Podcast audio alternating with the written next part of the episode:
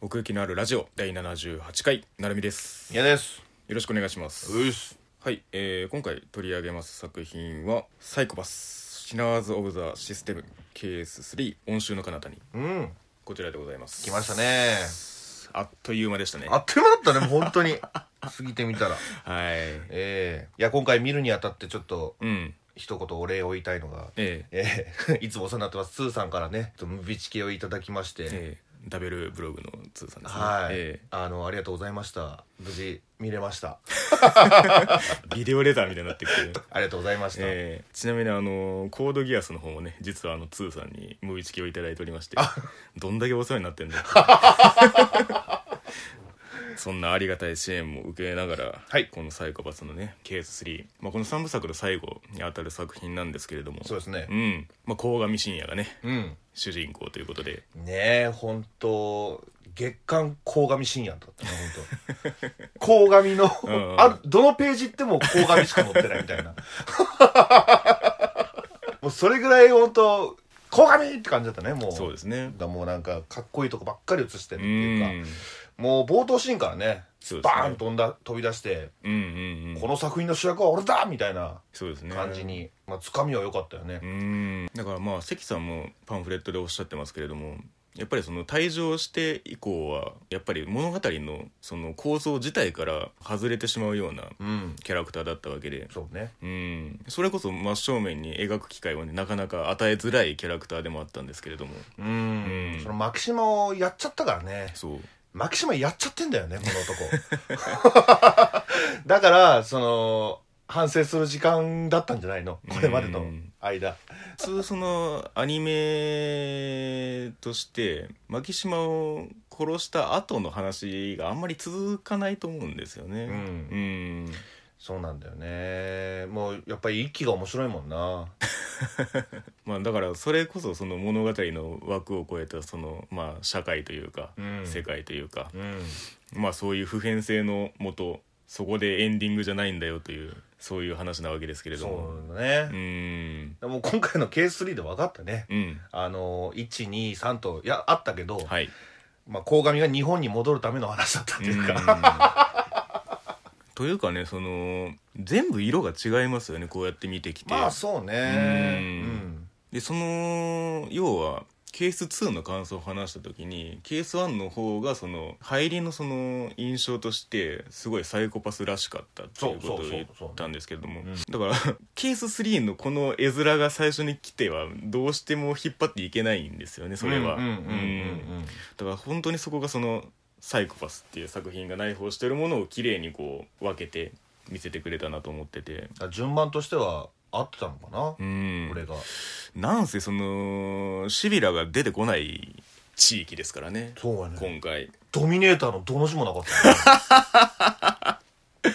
犯罪ケース誰も計測されてない ねそうそうそうそうこんなサイコパスあるんだみたいなえうんだからこそ鴻上がそうそうそう ね 真ん中に入れるんですけれどもだから月刊鴻上信也でだだからの意味が分かんないですけども えうーんえまあねチベットヒマラヤ同盟王国とありますけれどもいやでもこんだけ広げても面白くなるんだねとは思ったかそなうですねんあーこの感じだとちょっとドミネーター出そうにないなって思いながらね、うんうんうんなんか序盤は思ってたんだけど、うんなんか最後まで見たら普通に楽しんでたとねうーうん、んというかそのサイコパスの世界をはい知らなくてもうんうん見れるんじゃないかなってあいうか、ーまあ確かにねうん流浪に鴻上というか そうだねそういうまあ元警官だった日本人がいろんな国を回ってきてで、うんこういう紛争地域うにんたどり着いうてん一、人の女の子と出会ってみたいな、うんうんうんある決断をしてみたいななんかうんそういうふうに話していくと全然サイコパスの今までのお話が関係なくなってくるよ確かにねシビラがなくても描けるというかうん停戦交渉うんうんうんがまあそのストーリーのまあ解決のメインになるんですけれどもはい劇場版見直しましたあ見ましたよ結構見直してよかったなって思いましたねあまあそうねんそのまあ鴻上の立ち位置っていううんうんうかんその過程を見れたっていうのもあるし、うんうんうんだからその劇場版の中でのその鴻上と、まあ、要は茜との対比みたいなところで、うんまあ茜はそのシビラのど真ん中で踏ん張って中から変えていこうっていうはい話なんですけれども、はいはい鴻上はもうその外のこの現実に立ち向かっていこうみたいな、うんまあそんな感じなんですけれども、うんう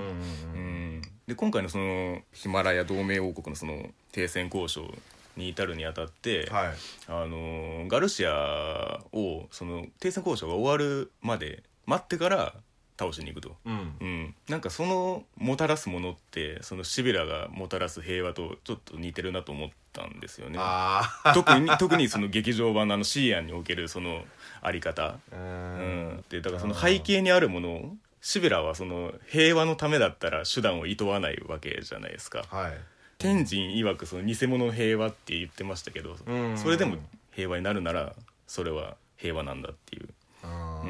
んまあ、必要悪じゃないけどシビラがあってもなくてもなんていうかその決めるのはその人間だっていう部分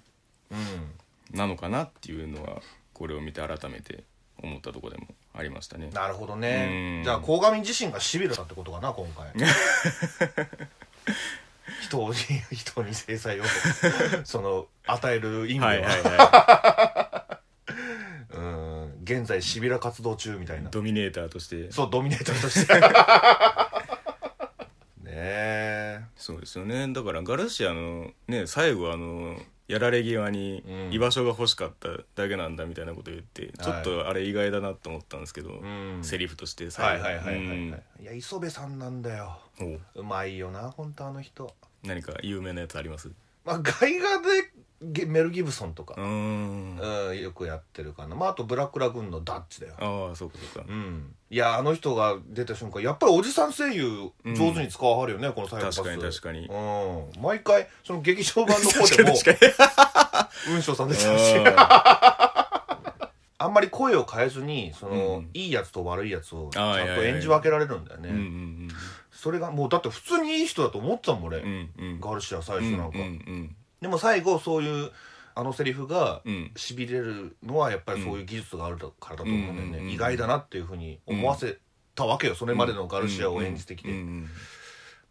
だから素晴らしいなと思うけうどね、んなんかその「シナーズ・オブ・システム」って毎回タイトル引っ張ってきてますけど、うんなんか今回ってシステム出てこないじゃないですか要はシビラ、うイコールシビラですけど、はうんそのガルシアのプロフィールっていうのが、い、うんその国連の平和維持軍の所属で国連が解体されて、まあ、停戦監視台になったっていう流れなんですけうんうどんうんうん要はその国連が機能してた時っていうのはうんその名の下でその平和を目指していけたわけですけど、うんそれがいざなくなってしまった時にじゃあ自分はどうやってそのこの社会においてその平和を目指すっていう位置を獲得すりゃいいんだみたいな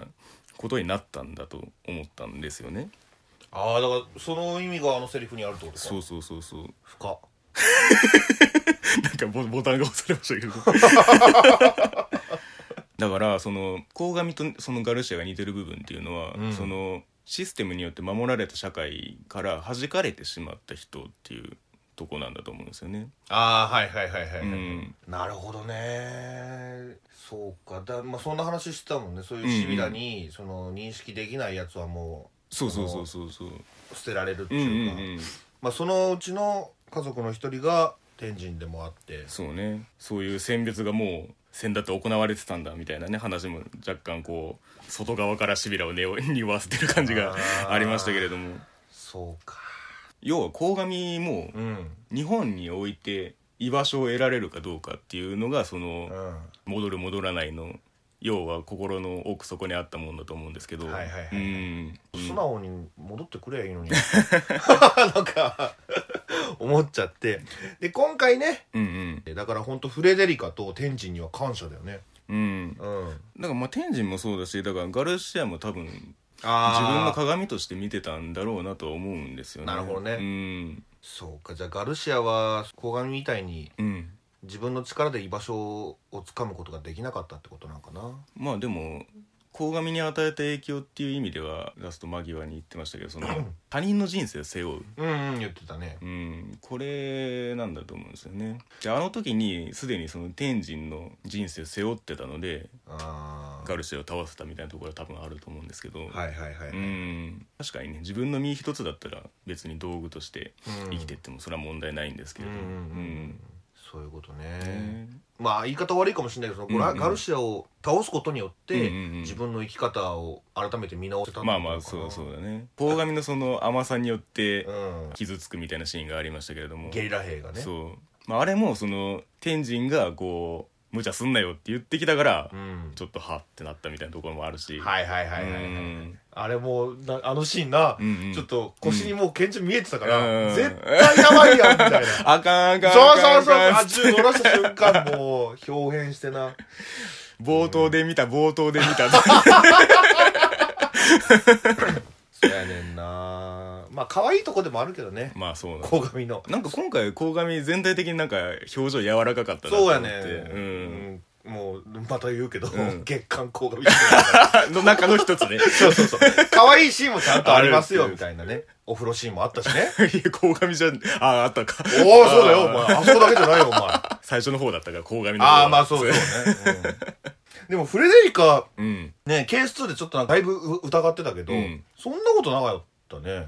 なんか、まあまああれまだ疑ってるえいや別に なんていうか別にその敵味方の二元論ではないとは思いますけどあまあそうか、んそうだよなうんすごいなんかめっちゃいいやつやんみたい なっていうのもうんその言うたら鴻上と同じ先生のもとで授業を受けあーたって言って言たってねたねそれがあったからなんかあじゃあいいやつなんじゃねえかなみたいそう ええもん悪もんみたいなの ありますけれどもカテゴライズが なそうそそううそうおっぱいも見せてくれたしね ありがとうじゃねえんだよでもまあちょっと気になるのはやっぱりその鴻上に仕事を依頼してたけどさ、うんうんうんうんうんあの仕事内容だようね、ん鴻上を追ってくるっていうのは、うんやっぱりシビラの中からすると普通じゃないんですよねあだからまあ要は茜とは違ーううん対シビラのうん方針の一つなんじゃないかなとは思うんですけどねああはいはいはいはいはいはいそうかフレデリカもじゃあシビラに対してやっぱり不安不信感を持ってるってことなのうーんかもう少しざっくり言うんであれば外側の世界を見てるあーシビラつまり日本以外、うんまあ、外務省ってとこも多分この世界に目を向くるところのポイントだとは思うんですけどなるほどうんシビラに守られた世界はうん一見平和そうに見えますけれども、うん外ではこんなんだよっていうのをまあ割と結構描いてきたかなと思ってて、はいはいはいはい、うん、このシリーズでねなるほどねそういう側面もあるのかなだからまあ鴻上を連れてそのね日本に戻るっていうのもうんやっぱりその外側を見てきた鴻上だからみたいなこともあるのかななんて思いますけどねはいはいはいうーんいや気になるないやここまで来たらやるよなあこれ触れましょうかねあの第3期の制作がうん発表されましたあそうなんだ、うんおめでとうございますまあその フレデリカがねそのケース2であの登場した時にこれはっていう話をしましたけれども、で今回出てきたことで もうなんかもう確定しましたそうよね。そうもう絶対そうだよなということでテレビアニメ「サイコパス」第3期制作決定はい梶裕貴中村雄一出演あ新キャラでってこと多分そうだねうーんそうねだからフレデリカが来た時は「お前出てきたな」って感じでしたけ どねまああとやっぱアクションシーン多めだったねそうですね、その部分でもやっぱりそのキャッチーな部分は感じられたかなう、んうんうんサイコパス本編自体はさそんなにあんな荒々しいのないじゃない、そうですねうんより血生臭いというかそうそうそうそうもうドミネーターが一うん発でつくからな、そうそうそうパーンってそうそうそ弾うけ飛んで終わりっていレうコンポーザーをブシッみたいな機械音声機械音声うんだからその銃声とかあのそう何、ですねフレデリカのライフルか、はいはいはいあれかっこいいよかなっこいいねあのリロードする時さ、うんカチッカキンみたいうんな、うんうんそうそうそうそうああのの感じおお前戦えんじゃんみたいなそう うんそうそうだよねよう考えてみたらただの役人じゃねえんだみたいなうんあとなんかその武器のルートをねなんか特定してるみたいな描写がありましたけれどもああはいはいうはいはい、はいんでこういうことやらしてもやっぱり、あのうまいんだなと思ったねほとんど重火器なんか出てこないじゃん本編の方ではああそうだね確かにねもうコマンドでしたもんね、そうそうそう最後なんかな 完全にメイトリックスと出れてたからな恋よ鴻上 そうそうそうふざけやがってつって銃流すでまたドンパスの話になったけど恋よ鴻上は絶対狙ってると思ったんですけどねなんか言うかなと思って あなるほどねそうかそうか俺そのセリフに関してはちょっうとんピンときてな かったわ、その形になんまあまあか形もめちゃめちゃそうでしたけどコマンドだったコねマンドだったんですよねいやさすがまあ傭兵としてのね この鴻上を描くにあたって天神をやってた諸星すみれさんははい劇場版のあの 養蚕役って書いてますけどあのあれですよねあかねあかねのお手伝いさんみたいなそうかほんまやだからなんかこう縁のある 配役になってますけれどもへえそうなんだうんなんか面白いねそういうなんか言うたら桜井さんもあそうだね牧島が死んじゃった後に、うん誰くんだっけね誰くんをやってるやんか、ちょっとここには情報がないんであれですけれども、うんええなんかこの諸星すみれさんに決まるまでにはその監督と関さんの何かこう話し合いがあったらしいんですけれども、うん関さんが何人か挙げられた中でその鴻上として本心を話せるとしたらみたいな話をはいはいはい監督がしたらしくて、なるほどねなら諸星さんだみたいなねそういう縁もありみたいう ーんうん鴻上ね結構女の子に弱い部分あるよね、なまあ根が優しいからねう なんかそんなのも見れたなって思ったかな確かに うんだから天神は割とそのなんか親子善というかそうんうんのうん娘善としてましたはけいれどはもいはいはいちゃんと技能に追いつかなきゃ スーパー鴻上にならないとそうそうスーパー鴻上にならないあとーそういう意味では確かにその技能座的なその成長の仕方はのルートには乗れなかったのかなっていうのがあってうんそうだよだって海外逃げちゃったからねなんかその辺フレデリカにね言われてましたけれども、うんきついこと言うなっつってだからあれはうん女子だからだよ、あ女子だからぐ、うんうん刺さってんだよ、うんうんうー技能座だったらねワンパンで終わりですからねパンパンで終わるうん まあそうそういうもうあの一言で本当に止まんないね 日本へ戻ろうっていやー真正面からねうん、映してね、うん、あのセリフ言わしてましたから、日本に帰ろうかうん、うん、やっぱりそのね牧島がどうしてもその亡霊として劇場版の方からこのケース3に至るまでうんちらついてますけれどもだからね今度はそれとの戦いなんじゃないかなって思うけどね、うんその幻影を消すために、はい、うん、その消した先にはスーパー鴻上が うん、まさしくこのケース3のタイトル「温州の彼方に」ということですねああなるほどねそこに帰ってくるわけうね、ん その元になった本は知りませんけ どねそうなんかおうん前ちょっと牧島っぽくな,、 なってねなくねみたいなもう本の引用を言ったりとかさなんかその辺はやっぱりそのこのサイコパスの描き方としてうん絡めないとなって思ったらしいんですよね監督が、はいはいでその辺を脚本の深見さんにぶん投げて選んでもらったっつってうんあー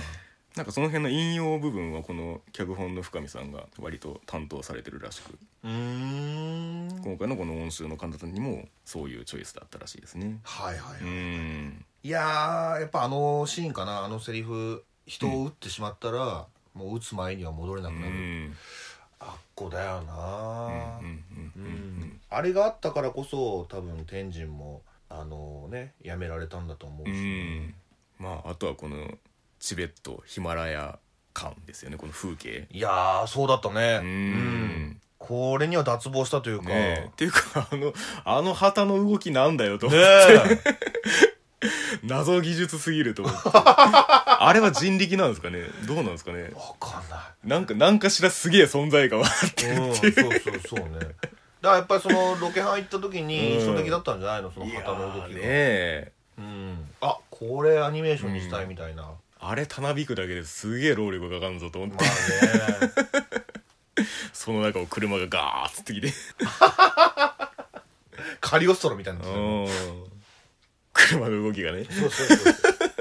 その辺もね劇場クオリティというか、んうんなかなかにその高密度な画面でしたけれども、いや本当になだからその木陰がさやっぱり印象的だったな、ううんん自然なんか今の日本にはうん、あんまり見当たらないから、うんそのその中でこういう自然豊かなところでうんキャラクターを乗せた時にうんうんうんそういう木陰がねいい仕事してくれるんですよ。だからそのケース1でもねそのロケーションを変えてうまいこと変えたなみたいなこと言いましたけど、うんうんう、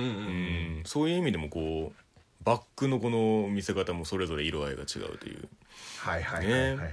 まあどうだった3つ見たわけでうん、一番これがいいかなっていうのはああもう俺は2だなやっぱ、はいはいはいはい、うん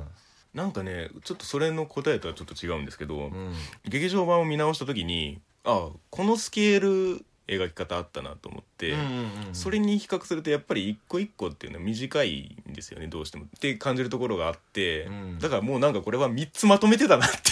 いう 気にはなってますねあーあー、そうかそうかまあ、色合いとして好きなのはどっちかっていうと1の方かなっていう気はしますけどね、うんなんとなくそのサイコパスらしさが一番出てるかなっていうああ、はいはいはいうんはい